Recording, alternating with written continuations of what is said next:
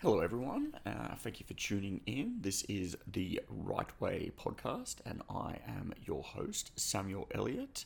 Uh, today, we are joined for the first ever show ever with a best selling Australian author, Monica McInerney. Uh, she has written literally dozens of books, uh, many of which are bestsellers, both here in, as well as internationally. Uh, so, Monica is going to be discussing with me her brand spanking new book set to arrive on Australian bookshelves in the coming week The Godmothers. So, uh, everyone give a big digital round of applause to Monica for joining us to discuss The Godmothers. So, Monica, thank you so much for joining me on the program.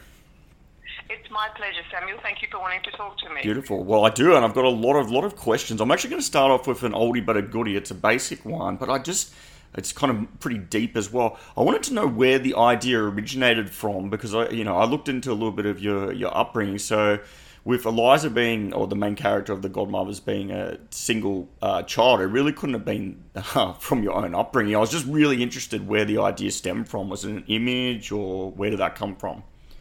Right, I guess the, the, the inspiration, if you like, or uh, other words would be the, the, the seeds that were planted. Mm. It, it's probably threefold, really. One is um, I have a lifelong fascination with families and family secrets.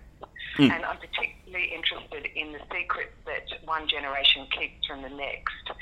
And for me, I, I guess two stories, two family stories brought it home to me the very many different reasons that people can um, keep secrets from, from other people. Mm. And I'll just tell, maybe just briefly tell you about both of those. Yes, please. Yeah. In, yeah, in 1957, um, so about eight years before I was born, my father's half sister died in a drowning accident on the family farm. Um, she drowned in an underground water tank. And it was, as a child growing up, I was really conscious that there was more to that story than we were told. Mm. That, that, you know, was it an accident? Was it, you know, was it more tragic or was it more sinister? And it was one of those things as a child that stays with you. That I remember asking my dad about it, and he said, "No, I don't know anything more." And I would ask my aunt about it, and who was also my godmother. So that, that's possibly where another seed was planted. Mm. And she was very, very skilled at uh, giving evasive answers, and so I never found anything out. And she died, and my father's died since, and um, and I don't know what the truth is of that, but I do know that it was more than I was told as a child. And then more recently, um, my sister, one of my older sisters, I'm one of seven kids, and one of my older sisters, a her very best friend, gave her a bound collection of uh, all the emails and letters that they had exchanged through five really action-packed years of their friendship in mm. their 30s. And you know, you know, they apparently discuss in forensic detail all of this material about their friends, their families, their relationships. And my sister has made her husband promise to destroy that book if anything ever happens to her mm-hmm. because she doesn't want her kids to get anywhere near it, to read any of it, or her siblings, which of course makes me really want to read it. Wow. But those two stories, I grew up with those. Like I've, they've been in my head. Like the childhood one, obviously, you know, since oh, for for 50 years, really 55 years, and my sister's one. And I've discovered that my books come out of um, different ingredients, and they are the they are the ingredients that, that started Godmothers. The idea that friends keep friends have really close knit secrets and they don't want other people to know, and also secrets within generations about a family story that they don't want the next generation to know about. And I think that's what The Godmothers is all about. It's packed with secrets and it's also packed with moral dilemmas in terms of, you know, if you know something, is it, should you share that, or is it sometimes better to say that you don't know the truth?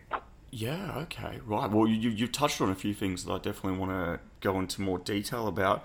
Uh, let's talk about secrets for the first for the first part because you're right. I mean, secrets do definitely define the book, but one of the things I found so interesting is that uh, there can be figures within your life, uh, such as Jeannie in this book, where you've uh, they were lifelong friends um, and you can essentially never really fully know them despite having such an intimate bond with them. And then that can then lead to uh, a, keeping of secrets or even outright lies that you not know not to be the truths, but that is how you seemingly remember someone or they want to be remembered. Is that something that you were kind of talking about there, Monica? Because I mean, both Olivia and Maxie throughout obviously uh, continued to perpetuate, much to their own sort of moral uh, quandary with Eliza as to these. Um, a lot of these lies that kind of aggregate or embellished into their understanding of what Jeannie is and how they tell Eliza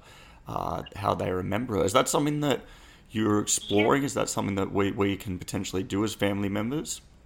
Absolutely. I mean, you're, you're absolutely um, on the button in terms of that's, that's one of the themes of the book about I guess it's almost about the stories you create about yourself because the book is mm. very much about friendship, this really close friendship between these three women. And they met at boarding school when you're still forming your personalities, mm. you're still forming who you are as people. And often I think when you meet like these, you know, they they met when they say like 14, 15, and then the book follows them, you know, right through their, their in their 50s, the two godmothers. Mm. And I'm very, very interested in what shapes a person. Like if you have something big happen to you as a young person, does it destroy you? Does it make you stronger? Does it suddenly the same the way if you see a tree on a you know the top of a hill and there's been a lot of wind, it's misshapen in the shape of that wind. Mm-hmm. And that, in the same way, I'm very interested in the, the way we can protect our friends, but also when you're very close with somebody, growing up with them, you often don't see all of their faults and you'd be swept along in the, in the, in the narrative, I suppose, of, of the way they paint themselves. And that's what I've done in the book. I, I hope, I think, I mm. tried. Um, the, the, way that these, these three women, uh, the way that their friendships intertwine, but so much so that they can't step back and see that they've got into some very bad habits um, by knowing each other for so long, if that makes sense. It does make sense. Um, with this notion of friendship, I actually thought it was it was almost more than friendship. It was almost this familial bond without the blood ties, and that was something that was kind of recurring throughout, where it was it was beyond just a friendship, and it extended to not only uh, wanting obviously someone to be within one's life, but to have this sense of obligation to kind of fulfill their wishes or to see that go on. So with Olivia and Maxwell, obviously they um, were close friends from boarding school and that endured, but they weren't blood relatives. And I kind of also saw that also um, carry over with Olivia and her sense of obligation of, of like a familial obligation with Rory and Alex. You know, um, neither of which were particularly uh, easy in their own rights with their own sort of flaws and, and traits. And I wanted to know if that again was also another theme in which you wanted to explore or you were exploring if this this notion of what actually defines or how do we delineate what is family and what is not. What far beyond just a simple kind of blood relation. Is that also something that you were kind of exploring there? That's what I picked up on a little bit Absolutely, I think that's one of the central questions of the book. You know, is, who is your family? Is it the family that you make for yourself, or the family that you're born into? And what if the family that you're born into um, explodes, mm. disappears? And it, it's a book. It's a, it's a book about connection, Samuel. I reckon mm. in lots of ways, and it, and it is a funny thing. Like it's only been out like about a week, and oftentimes it's only when you're hearing other people saying, "Here's what I read in it," and you discover all the themes that were your subconscious telling the story, and then and now I'm bringing them slowly out into the the light, I think. Um, but I am very interested in in in that in that idea of that you it's very, very difficult to be solitary in the world um, because you either find yourself making connections because you need to, because of that deep human longing that we all do have to to feel part of a group, mm. sometimes for protection, for safety, um, but also the way that the world crashes in on you sometimes too. That um, each of the characters um, finds themselves brushing up against other characters, sometimes not by choice, sometimes by serendipity, and and and you find these people having an effect on your life in a way that uh, that you know you you didn't expect. I think, hmm. um, and so it, it is a lot about uh, loyalty and uh, and wanting to connect, and but, but also how difficult it is sometimes to stay solitary um, as a human when other people are pretty much barging into your life sometimes too. Mm-hmm. Look, let, us keep talking about the connections uh, thing that you just you just touched on there because uh, there was connections, obviously, and I mean, yeah, you that you're definitely right. That's certainly a recurring theme throughout. I, I liked that there was an in, uh, an unlikely connection that kind of served as as solace. Uh, throughout, and uh, almost like a burgeoning of self, was the character of Sullivan. Yeah. Uh, throughout, so, so, this chance sort of meeting uh, that Eliza obviously had with him, and I was wondering as to yeah, because that, that does seem that seemed to be a commentary that you had with connections. Some are perennial, some last for life. Uh, some of them are to our detriment. A lot of them can prop us up. I mean, how how much do you think that that is as humanity? And you've touched on this kind of notion of sol- solitary um, behavior and pretty much how it's almost impossible to truly achieve since you know going completely off the reservation or off the grid how much do connections define us and compel us to kind of further ourselves and obviously oversee our actions even if they are not necessarily the best or if they're kind of deceitful in others I think you can't help yourself as a human unless, as you say, you know, you take yourself off the grid or you go and find a desert island somewhere to, mm. to, to live on. Um, and and people need one another. And and I, what I've discovered, the more I think about all the different characters in in the Godmothers, every single one of them is longing for something. Mm. Longing for something that they had that they lost, or something that they've never had that they wanted. Exactly. And and in the way that lonely souls can be like magnets and iron filings sometimes. Like Sullivan, the, the character that you mentioned, he's an 11 year old boy Hmm. Um, he's the, the, only son of, of, divorced parents, and he then, you know, sometime each year being shuttled back and forth between Melbourne and Edinburgh, where his, his parents live. And as you mentioned, uh, Eliza meets him very unexpectedly on on the long haul flight from Australia to Scotland, and she has been, uh, you know, she is the daughter of a very troubled single mother, a very difficult childhood, but loved, but mm. but nerved because her mother's, you know, battling some some all sorts of you know, mental health issues and addiction issues. And, and as a child, she's developed extra empathy and, and radar and antenna, I think. And somehow this 11 year old boy recognizes, I think, a lot in her of what he needs too. He's he's a lonely little fella, and she sees that in him. And I, I, I think that's what happens in the world. And I, I really strive with my novels to make the characters be as many facets as possible, um, but to make as a reader feel that you you're right with them, that you know what's going on with them, and of all, like as, I said, it's early days here in terms of readership for the Godmothers, but I'm, I'm overwhelmed by messages from people about Sullivan that they recognise something in him and that he, you know, they like him, and um, and I like writing about the way that the kids can disarm an adult sometimes because kids don't, you know, kids don't have those sides really.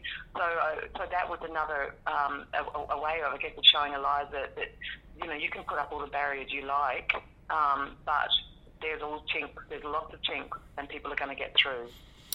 Certainly, and then um, and with yeah, that, that's a very good way of putting it with the, the chinks putting up. But, but I mean the uh, the thing that I Sullivan and Celine actually were my probably my two um, favorite characters. I actually envisioned Celine as um like I don't, I don't know like a, a, probably Maggie Smith. I'm to say um, Maggie Maggie Smith was probably who I was seeing in my head, but there was this just this uh, duality that I saw when I was reading, and every time I was thinking of Sullivan, like you mentioned, with the being shuttled back and forth uh, like that, is that he, in theory, uh, had uh, what I think Eliza always kind of craved, which was this understanding of both his parents. I mean, obviously, one uh, of Eliza's family members is forever lost to her. The other, that you know, the latter half of the novel in which she's, she's searching for. Um, again, it's this, it's this, uh, this notion of familial deprivation in some, and then the privilege of having not others, but still denied them as well. I was wondering if that, that that's what I was wondering if Sullivan was kind of that exploration of having something, but it's still kind of denied to you. Whereas Eliza uh, still wants it, but but is unable to kind of retrieve it or uh, realize it as much as she wants to. Yeah, that's interesting, Samuel. Actually, because I, mean, I'm thinking about with each of them. I mean, uh, I describe my novels as family comedy dramas. Mm. So I do think Godmothers is a family mystery. And there is this kind of idea in the world that there is a perfect family. You mm. know, that we, that, uh, that I, I dispute that constantly in all my novels, I've realised. And every single person in The Godmothers has, has an unusual family set up in some way. Well, not unusual because they're common in that, like people coming from broken families, you know, the, the people of the child of a single mother, um, another couple who can't have children, mm. um, a couple who's a step family. Um, you know, other ones who, who lost their, their parents at an early age and their parents have remarried for different reasons, you know, all of them. Um, and I think that's probably what I want to challenge in some ways, in that that again, like my, me as the novelist and me as the human being, like they run on parallel railway tracks, really. And mm. and I suppose the older I get, um, like I'm.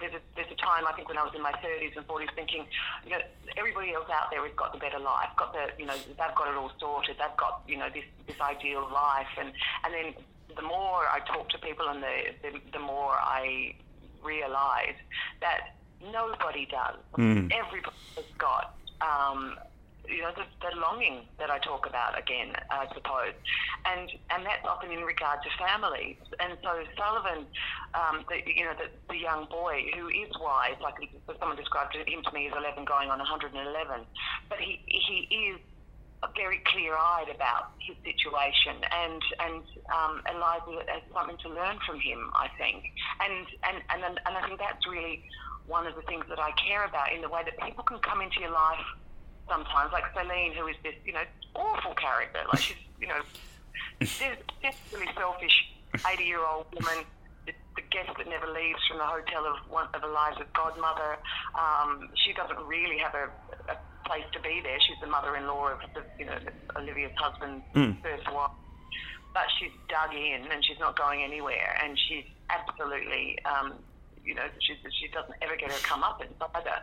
But gee, she was fun to write. Mm-hmm. Um, but she's also challenging every notion of family as well because she she doesn't care a hoot about the family that she's sponging off um, because she's she's become very selfish. So I, there's just to me, it's almost like a solar system. I think all the characters in, in or a meteor shower, or something something astral anyway, of all the different you know different um, bodies all colliding in this novel, and, and each of them coming at it from a different point of view.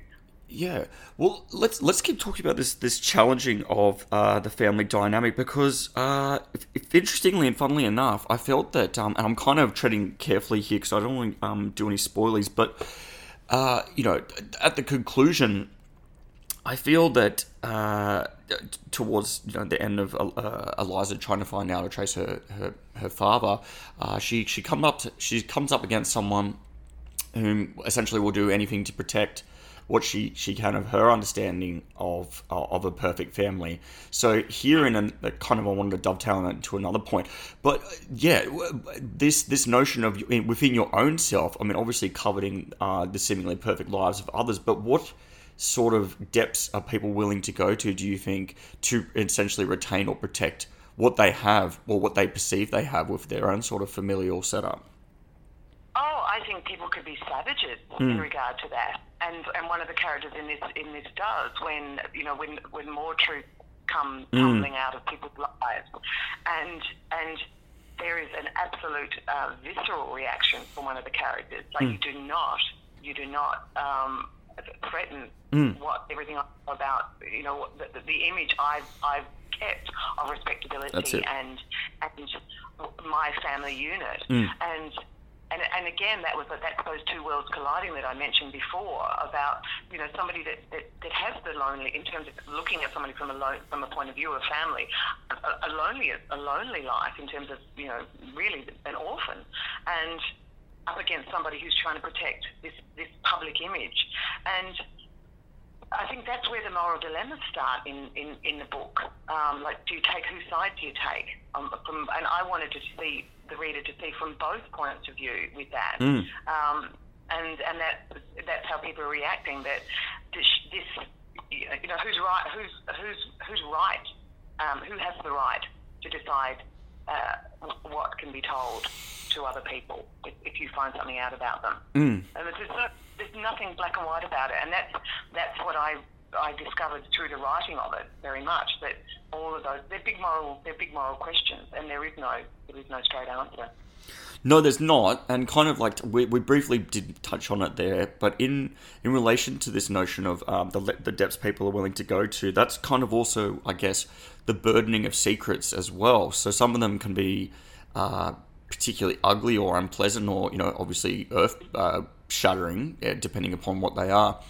But yeah. there's there seems to be um, particularly within characters. I don't want to kind of go into too much detail, but there is characters that have managed to live a life uh, quite a full and successful life while still continuing to carry the burden of um, some pretty awful secrets.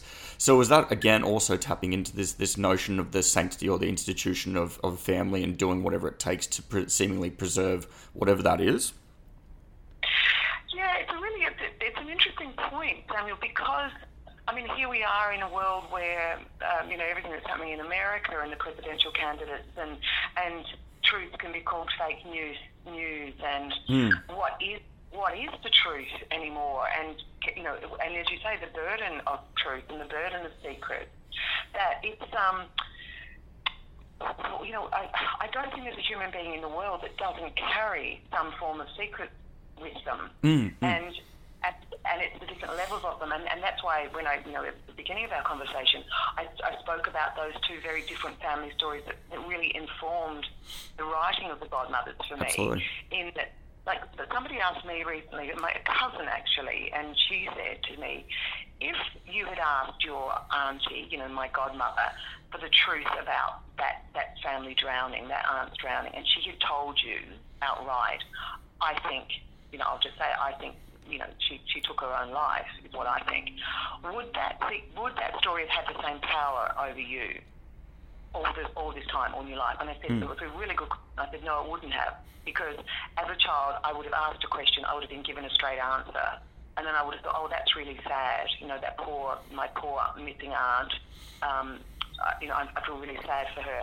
But it was because I knew that there was more to it, but they weren't telling me that's when it got its power, and that's what I think is the dangerous oxygen that um, that feeds uh, secrets and mistruths, and, and that kind of um, moral ambiguity that you can have in your life, and and it can be very difficult to live with, I reckon, and it makes it makes your mind a, difficult place. You know, you can live on your day to day, sure, um, but if you are harboring secrets or you're the custodian of a secret, and they're two different things. Uh, it does it does make it a difficult way, and I'm not talking about conscience because mm. this isn't about the spiritual religious thing, but I, I do find I find secrets fascinating. What they can, how they can fester in your head, mm. um, and how the control and the power they can give you as well. So it's a, it's a really interesting issue for me. I think. Yeah, I'm certainly picking that up, and I mean it is it is eternal. I mean, you know, no matter like the the times are, and what you touched on there, and the times that we're we're living in now, with this notion of fake news or this kind of um, proliferating notion of fake news, but then you've also get terminologies like uh, your version of truth, living your version of the truth. And it's also really interesting, and I mean, I feel like it's definitely, certainly within the Godmothers, exemplified several times, is this notion of withholding a truth out of a uh, a good place or maybe misguided, but a desire to protect someone from harm of a truth. Yeah, so that, that that's the that's kind of what we saw throughout, and I just I just always wanted us to eh, yeah the, the, protection of, of what what is and obviously you've touched on it as this moral ambiguity of um, do, do, does the truth come out and at what cost? Or is it better to to protect someone from that and to kind of lead a inadvertent uh, or unknowing sort of existence where you, essentially you've got other problems in your life to focus on. That's it, exactly. I mean, there's, there, is, there is there are multifaceted the, the reasons that people do keep secrets, or you know, a lot of it it does come from a good place. It does. Mm. I don't, you know, I I don't want to give you to cause you any harm, but I'm going to protect you from harm by not telling you this. Mm. Um, and and you know maybe in five years' time you might think actually I think it, you know it is time you did know that.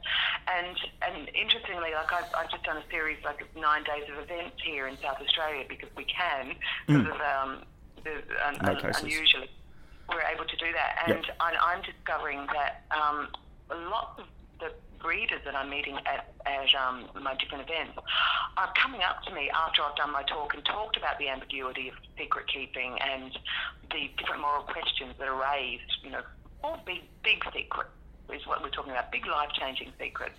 And uh, like after a talk, I'd say four or five people come up and said, "Here's my family secret. Here's what I only found out when I was 30, and my mother felt I should know," or Mm. you know, kind of things. And um, you know, I'm I'm not the first person to invent uh, you know a novel about the the. the the ripples of family secrets. You know, I think the, probably 50% of novels are about such a Mm, thing because that's what we're all intrigued about. But um, it, yeah, just from particularly what because at, at the moment what I'm so interested in is is how how we're shaped by the stories we're told, and be they true or be they amended or be they hidden. You know, um, what shapes us, and and oftentimes you know the the, the, the sculpting implement is a secret withheld. Mm. Well, I feel like I can certainly see that with exemplar with Jeannie, and that's why uh, I love when someone, a writer, creates a character uh, that is not there uh, throughout the story. In in that uh, they are not alive, they're not an active participant in the goings on or whatever's happening within the trajectory of the story, but their presence is as equally felt as any of those that are you know orbiting the actual or involved in the actual scenes themselves as it develops. And obviously, it's Jeannie. I mean, uh, it's it's it's Eliza, Eliza's main story, but Jeannie is the driving force behind all of it. And certainly, I feel, and what I did love, uh, and it was something that you explored, uh, kept coming back to throughout, was this notion of someone, particularly uh, Jeannie's such a great character in that she's so prone to hyperbole and storytelling, and she'll never tell you the same story twice. But dear friends slash quasi family members or blood without the blood then you know take that in their stride and accept that about them. Then just this sort of all-encompassing love. And that's what it is. It's it's love. It's this it's this notion of all-encompassing love and that's kind of what shines throughout. And i wondered if that was the main or what you feel uh, particularly within this sort of dynamic at least within the novel is the most enduring force. And that's kind of what's kept it going for all these years, all these decades. Obviously, these two godmothers looking after or ensuring the you know the correct upbringing of Eliza, and then ultimately this is sort of the hero's journey of her realizing all her potential and kind of becoming comfortable with herself compared to her pretty oppressive conditions the her job at the start. What do you reckon, Monica? Is that am I on the right track there, or what is love enduring like that? No, I think it's really, really interesting because I think you know, yes, it, it, it is love, and it is it's it's loyalty, and and it goes back to I suppose that that idea. I mean, the, the three the friends, like it, you know, it is Eliza's story, but it's also it's the story of, a, of an enduring friendship between these three women Mm. who who came together at a young age and have have formed this bond, and two of them are supporting the, the weakest link, if you like, Mm. the most difficult link in them as well. And there is love there, um, and and it's tried and it's tested so many times because Jeannie, uh, and it's really interesting. Yeah, as you say, she's not she's not there. She's not in the book um, in any other way except through other people's. Uh, idea of her, perceptions of her, and memories of her. Um, but she is the strongest force throughout the book because it's her that has made all of this happen. And and yeah, they're, they're searching. Eliza is searching for love and for um, for belonging, and and as Jeannie was, and. I think the two godmothers have both come. I don't touch on their family lives, but it's Mm. fairly obvious that they're fairly secure, and so they're able to offer the the support that the, their their weaker friend needs. Um, but she's hard work too. Mm. She's really hard work. Um, so it's yeah, it's about the te- you know again boundaries being tested and and forgiveness and love and longing and you know distress and I guess all everybody you know all our, all our lives I suppose. Yeah, I mean, yeah. Um, fr- friendships, family, it, it makes perfect sense. Uh, it's it's hard work, uh, sometimes very hard, very distressing work. That I think that it's it's you never really take stock of it all that much, aside from maybe a little bit of kind of petty bemoaning, because I guess again the, the notion of of uh, devotion, familial devotion, friendship devotion just prevails, and and then the the years kind of slide by like that. I guess. I think so, and I think oftentimes in a um, and that's why it's very interesting. I found it very interesting to write a novel over, like this is set over, you know, 30 years mm. really, a bit more than that. And, and in the way that, you know, in your life, you don't really get a chance to press pause um, and look hmm. back and really reassess okay, what is actually going on? What is my friendship? What is my my case? We all just, you know, we just keep moving forward, mm. you know, really until this year, um, because the pandemic has caused so many of us to pause and reflect and, and take stock. I think because everything just stopped, didn't mm. it?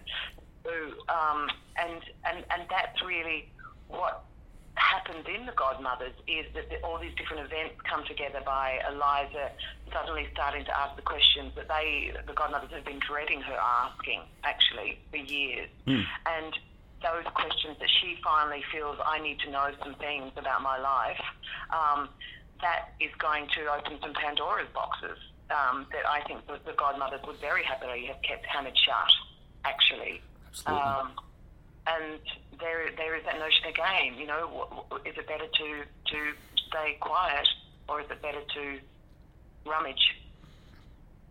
Absolutely, I like that. Um, the questions you pose questions, but um, I think good writing is posing questions without kind of attempting to answer them, particularly when you're dealing with some pretty uh, big topics and themes kind of crammed into you know 400 odd pages of a a novel. How much did it did, did the story? I wanted to talk a little bit about your writing process, Monica. Did the story change all that much from uh, penning the first draft to submitting for the last publication version? Yeah, I mean, I do many, many, many drafts, Samuel, of each of mine. Hmm. My first draft of The Godmothers would have been uh, it's about probably 110,000 now, probably 190,000. Um, I don't know at the start of each of my books what's going to happen at the end. Awesome. Um, I start with my lead characters, and in this case, uh, again to go back to you know the stories that I told at the start, I knew it was going to be about an enduring friendship between three women, and I wanted there to have been a big, serious event happens that sense is I, I, I describe it in, when I talk about my writing as an emotional explosion in this, this among these three women, and and that happens pretty much in the first chapter uh, when when Jeannie is taken out of the story in, in a tragic way, and and then I knew I wanted there to have been Jeannie to have had a daughter, and that that, that her mother's two best friends become very important to her. That's all I knew when I sat down to write mm. the novel um, that I thought, here's, here's these three people, one of them not present anymore, and then the younger one, and there are secrets among them. But I actually didn't know what those secrets would be until I started writing. Um, I didn't know how easy it was going to be that you know Eliza would decide she wanted to go in search of her father, and also to find out more about her mother. Um, but that each day as I went up, I write. I usually live in Dublin, and I um, uh, and my office is in our attic. And you know, each day I'd go up the uh, stairs to the attic, and, and and and ask that question that every writer asks themselves a million times. You know, what if? Like, what if? Mm. Um, what if Eliza's mother was really tricky? Mm. And how tricky would she have been? And Eliza is going to go and find out what she can. So what will happen next? What will happen next? So I let it unfold like that. And the first draft, as she kept running into other people like the Sullivan, the young fellow, the young boy on the plane. Mm. Then when she gets to Edinburgh to her her godmother's house, she meets her godmother's stepsons and, and other people in that family. So she's brought into another orbit and another orbit. And each of those people that she met, um, and, and this wasn't, it wasn't like I was doing an Odysseus journey or you know the Odyssey, something like that. But in the way that you know you you do when you're going on a on a uh, you're seeking something, mm. you are going to come up against different people. And what happened with the, that very first draft, and as I said, you know, from draft two to draft fifteen, probably I do, you know, before it appears in the you know printed and in the bookshop, mm. lots of editors, etc. Um, you know, I, I I shape and shape and cut and add and take and all that and stuff. But that very first draft, um, I did get, uh, I did enjoy writing Sullivan and Celine, the very difficult older woman. Um, they they took over a bit, so I had to I had to pull them back in because they were such frankly really good fun to write, um, and and they took over a bit. So it was a lot longer. I had other subplots involving um, some other minor characters that I never regret having written those, like mm. those 10 mm. thousands of words, because I might just simmer them down and use, you know, just a little bit of, yep. of what written.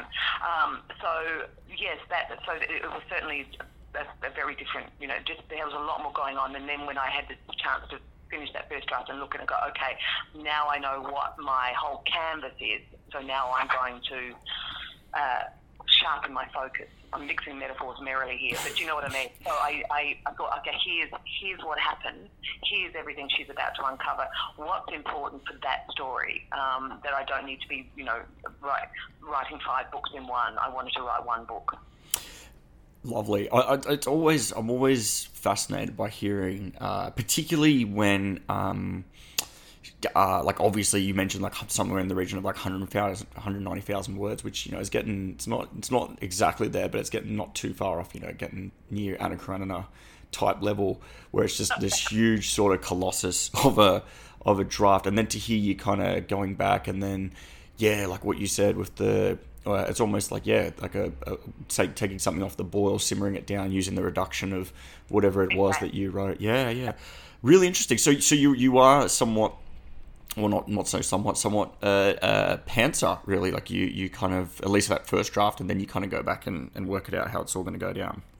Yeah, absolutely. I mean, I, everything I do as a writer is because I'm a reader, and for me, um, I the writing process, I want it to unfold in the same way that if I, you know, and I read and read. I read two, three books a week sometimes when I'm, you know, really going for it awesome. in terms of that kind of uh, part of my life, and I like I like to be taken by surprise. I like mm. to be told stories. I like to be, um, you know, slowly beguiled to follow a character with every book I read. You know, here's who you're going to care about, and here's all the things that are going to start ha- going to start happening to them, and follow them all the way through. And for me, the writing process is the same. I've got to be have that really strong idea of who my main characters are, and then follow them through you know through their path.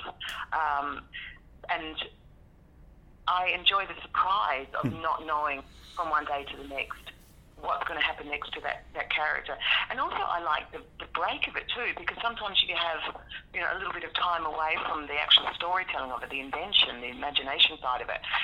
Something will come totally unexpected. Mm. Um, and like I, I've listened to lots of other authors, and I have a really good uh, writer friend in Ireland called Sinead Moriarty, and Sinead writes in a really different way than I. She she does like a like she's a filmmaker. She does absolute chapter breakdowns. She knows what's going to happen in every single chapter before she starts writing. Um, I've been to a great talk by Jane Harper, you know, the, the terrific crime writer, mm-hmm. and she almost writes a mini book before she writes her main book. So she does a really, really detailed synopsis and chapter breakdown and works out all of her um, uh, you know, does all of her tweaking at that stage. So then she sits down, and she was very, really funny and deliberately funny when she's talking. She goes, "Oh, and then it's just really easy. Then I just write it," and, you, and we're all laughing. So go, "I bet it's not." But she's so she's worked it all out, and I, I actually thought about, I thought, else should I try that? You know, that's a really interesting way to do it. To do like a short, like a short, like the condensed version, if you yeah, like, yeah, of, yeah. But I realised no, that's not that's not the way my mind works, and that's not the way uh, I would like to write in the same way. Um, but interestingly, what I've discovered, Samuel, funny thing is I've just started writing um, a children's book series, and I'm just doing the final edits of my the first in that series. Oh, brilliant! And it's being published by Penguin in April next year, and it's a chapter book for ten for ten year olds and under. Um, so you know about thirty small chapters, and and and I absolutely love writing it, and it's uh, set in a little caravan park, coastal caravan park, and it's family, and it's got drama and it's got comedy, uh, all through a ten-year-old, you know, um, eyes. But it's got magic in it as well, which has been, you know, incredible fun to do. Mm-hmm. You know, talk about if you want plot twist, if you throw magic in, you can make lots of things happen. But I'm writing that, that them in a very different way than I'm, i write my adult books. I'm planning them much more, and I and I wonder is that because of a smaller canvas, I need to know a bit more, you know, what's going on, or is that because I, I want to try that other way? Uh, I'm still discovering that. I like that you're discover, rediscovering, or at least uh, endeavoring sometimes to rediscover the Monica wheel when uh, when you've already, you know, pretty staggeringly prolific in terms of the amount that you've produced over the years. There's a good photo of you in the back of um, the Godmothers standing there holding. Um, I, I don't think it's all your books. It's it's it's a lot of them. Yeah, it's all 12 of them. Well, not the godmothers because I hadn't finished writing it when that photo was taken last year. Yeah, no, that's, that's me with all 12 of them. Yeah. Awesome. Well, I mean, so like, you know, so you still uh, are willing to try new things, but what's, has it, you know, has it gotten easier, the process over the no. years? What sort of challenges do you face, Monica? Like, what's, what's the, what's the hardest thing about writing? The hardest thing is, the hardest thing is confidence and self doubt. And um, and I will tell a story because I'm, I'm happily to, to talk about this. Yes, please. Even after, um, so I've been published for 20 years now and, and I've written 13 books. Um, but the reason that it's three years since my last book came out, my last book was called The Trip of a Lifetime and that came out in 2017. So it's been three years until The Godmothers came out.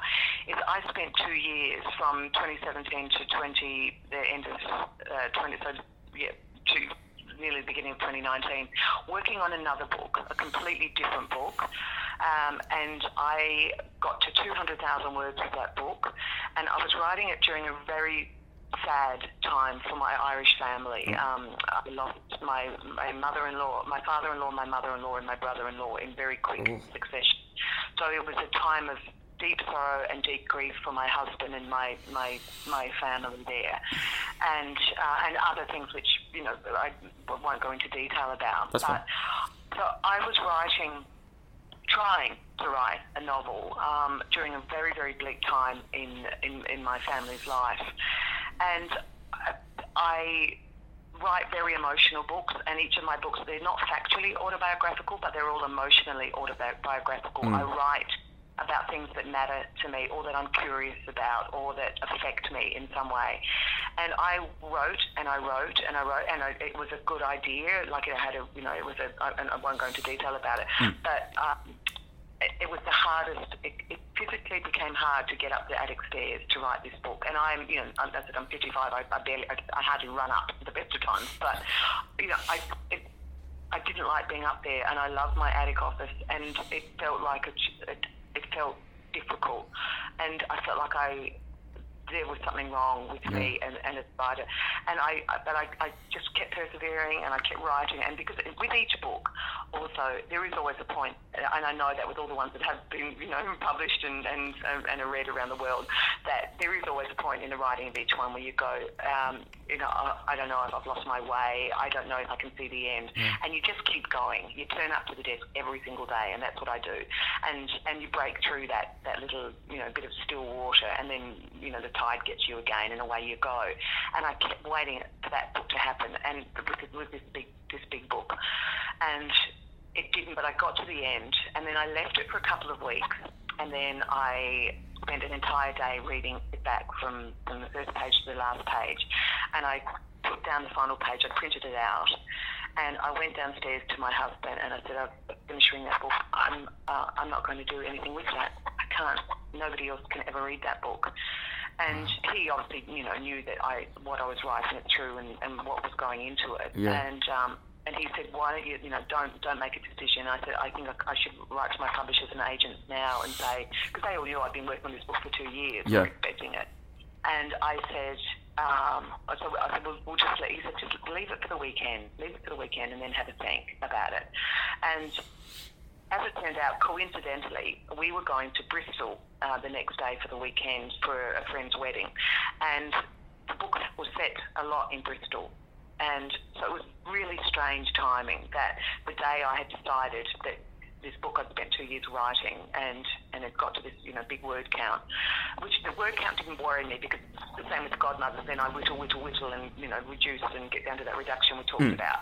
Um, but I went to Bristol and then the wedding was on a Sunday, so I had the whole Saturday to walk around. And I went to every single one of the locations that were in this book. And I felt like I said goodbye to all those characters. Mm-hmm. And I I stood at all these different points in the city and thought, no, I and I realised I became so sure I had needed to write that book, uh, but nobody else ever needed to read it.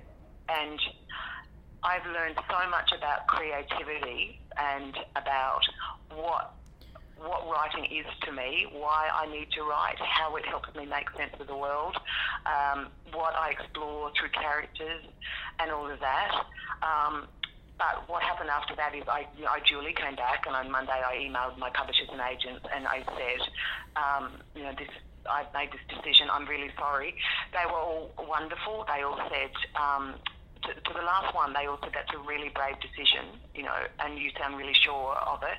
And I said I couldn't, I, I don't want anybody else to read it. I don't want to put anybody else through it, mm. actually. And and because of the way it works with publishers, like you know, I'm now on a month's tour of, of, of of promotional events for the Godmothers. And I love the Godmothers and I'm so proud of it and I'm so happy to talk about it. And I knew I could not have done that with that book There Never Was. And I also know that I would not have been able to write the Godmothers and done all I've done technically with the Godmothers and, and gone deep into so many different things if I hadn't dug so deep with the book There Never Was. Um, because it, it it's oh gosh, how do I explain it? It made me really, really work through some very, very difficult thoughts and times in my life, and I was able to find what was underneath all of those sad and, and difficult feelings, and what was underneath them was hope and optimism. But I couldn't get to the hope and optimism in that book because all there was was bleakness yeah, in that book. God and um, and so uh, I lost my confidence, Samuel. I I knew I, I I got the idea for the Godmothers quite quite quickly, thank God, and but I had lost my nerve because I thought if this is going to happen again, I'll spend two years working on this book and I'll hit that difficult patch and I'll keep going, but then I'll get to the end. And I was sitting, I found myself sitting beside you know, in my desk, which is I've got a big bookshelf next to my desk, and it's full of books I've written, you know, different translations and all these different languages and different countries, etc. And I was googling YouTube tutorials on how to write a novel. I, I just thought I'd lost it. Oh. Um, so, but I just kept going. I just kept coming up those stairs every day, and thought, you've done it for 20 years. You know, you've done it before. Um, keep going, and the sheer act of turning up every day and making myself write, made myself write 2,000 words a day. Just do it. And you know, maybe the next day you, you, there might be 100 words there that will help you tell that story. And, um, and that's what happened. I slowly, I kept coming up the stairs and then there, uh, there was a beautiful day when I thought, here it comes. I'm oh. back into it. And, and um, but so it's been quite a three months, three years for me really. Um, and as I said, that, that book is sitting on my, my desktop computer back in Ireland, and nobody. I, I, don't know. What yeah. I, when I go home, I might delete it. I think I probably will. Uh, I don't. I don't want anybody else to ever read it. Really. Wow, what a story, Monica! What a truly inspiring story. Um, wow, that's not like it's like not hearing it. I mean, it is most definitely most definitely inspiring because it's it's kind of not just a cathartic type endeavor, even though it's obviously like there's the, I can see that it has you know been instrumental in you getting back to to the way that you were before, but to make that decision uh, and you know knowing what knowing how much work goes into to writing a novel and uh, then to make that decision because it was something that you just needed to within yourself uh, in order to move forward is yeah no that truly is inspiring thank you for sharing that story because that's that was intense. It's been very. It's, what it's made me do is really, really think about being a writer, actually, and why do I write, and what what does writing give me? And you know, like I, I said, I'm very, very lucky. I work really hard, so mm. maybe I shouldn't you know, unlucky because I, I you know, I work really hard and I've, I've worked it. I've probably spent 15 years of the last 20 years alone in a room writing because that's why I can write that many books. Mm. And I can see my books have, you know, changed me and I've changed. You know, they, I began writing romantic comedies because I was, you know, young and newly married and the world felt, uh, you know, so hopeful and joyous. And then, you know, the, the older you get, you, you brush up against so many sad and difficult times, um, but you keep going as a human being, and all of that has gone into into my novels. And but I had to really have a think about what what is writing for me, and so now I'm really grateful for that that book that I didn't. I, I keep calling it the book that never was because because it reminded me um, one of the um, the joy of writing. Because when I got the joy back, when I was writing the Godmothers and characters were appearing and the dialogue was flowing and I and I couldn't keep up with the twists that were coming out of my mind. You know, mm. this will happen, that will happen, and it, it was joyous again. And um, so I almost feel like I've that, that 20 year period, I feel like I'm at the start of a new 20 years of being a writer.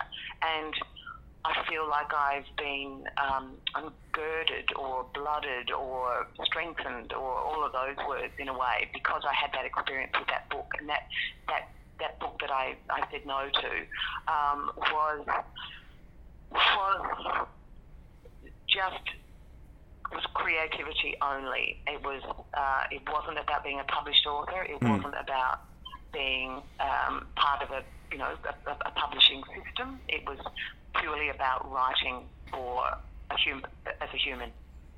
Wow. Okay. And yeah, I mean, the, one is essential with the other in order to to go on. It does sound wow. I'm, I'm picking. It's it's almost like you're here talking to me, but there was like I was standing too close to a fire. There was like genuine intensity coming off coming off what you're saying there. That's that's fantastic. Particularly, yeah, because because you have been doing it um, for you know 20, 20 odd years now, and then to have this kind of uh, awakening, and I feel it, I truly feel it through your words, um, is is something to behold. Because just, I guess that just leaves one excited to see what it is that you you next produce, even though it's it's it's just literally hot off the coattails. I mean, the Godmother's only been out um, for like less than a week Australia wide, so you know. Yeah, that's it. Like I, like the reason I have started the next novel, and you know, technically, I mean, uh, I'm really, I can't wait to get, you know, to be able to sort of really get started. I can't write a new book when I'm promoting another book, so mm. uh, you know, talking about it because my head's full of all the Godmother's characters. Yeah, of course. Um, but really looking forward to. Uh, you know, being in my attic again, and, and, and also I'll be moving between the children's books and and my next adult novel. So I, I, I'll have this great lightness and joy of writing my children's series, which has you know magic, as I said, and, and you know quirky kids and all that kind of thing. And and I, I can absolutely see that I'm going to be shifting back and forth between the the two. You know, like I like I, I do it on the same desk because I wrote The Godmothers at the same time as I was writing Marcy Gill, which is the name of my children's book. Um, but I just I moved the chair up. You know, I just physically had to be in a slightly different position. Um, to, to write it. Um, I know somebody else who works on two books at the same time, and they've got two desks in their office. Actually, they physically go and sit somewhere else, but I don't do that. But um, uh, but I might. But yeah, I, I'm really interested too. What's going to happen? But I still, despite that, let, let me absolutely say, I still and I still have full of trepidation about the next adult book. Will I be able to do it? You know, it, is it going to happen again? And, and I, you know, I'm, I'm pleased not to have that confidence with it. Um, and also, you know, I think it's, such a strange time for the world. You know, so many people are, like, my whole life has changed this year. You know, I've, I've been separated from my husband because I haven't been able to get home to him. Yeah. and and that's brought me into, you know, like, well, we talk every day and we're missing each other so much. But Aww. we've had a, what, what this has done to our relationship, we talk, you know, we, we're best friends anyway. Um, and, you know, if we were there in person, we're talking all the time. But we've had to really find a new way to stay connected. And at, at, at that same time, I have found myself living with my 81 year old mum for nine months, which I would never have done. I haven't lived in Ireland, in Australia, you know, full time for, for 30 years. And so this, you know, who's ever to know what's going to happen in your life? You know, I don't know. No way. No.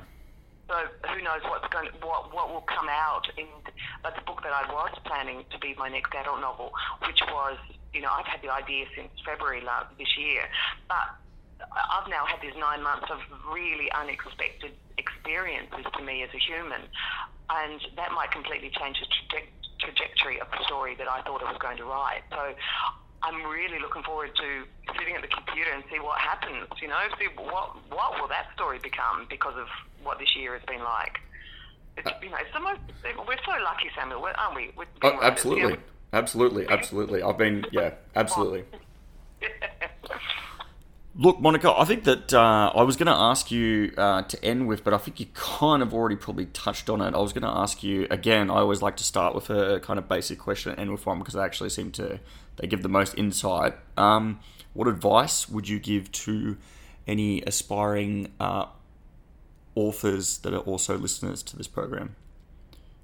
I my it's, it's three points, and then and it's what I live with as a writer, and it, they're really simple. Number one, read, read, read, read, read as much as you can. Read outside the genre that you're writing. Read as a reader and read as a writer, and you can do both at the same time. If you're reading something and you're bored, by the, or don't care about the characters, try and work out why, where you think that author's gone wrong. Why don't you care? But if you are reading and you do care and you want to be taken by the hand by that storyteller. Try and recognise how they've done it. You know, like I didn't do a writing course. My writing course has been read books. Mm, I've learned mm. something with every single book I've, I've read. So that's my number one. Number two, it sounds really simple. Write. You can't be a writer mm. without writing but it can be very easy to um, find all the excuses not to write. Uh, the only way to be taken seriously as a writer is to is to turn up every day and, and write, even if it's only ten minutes. Um, you know, or all day or once a week, but make it, writing is a muscle and you've got to absolutely um, exercise that muscle. And the third is edit. Um, you're never going to get it right, and don't be worried if you don't get it right the first time. Who, who, who, how can you? You're creating absolutely something out of nothing. Um, you're creating an entire world, and um, but you'll always make it better with each edit. So read, write, and edit.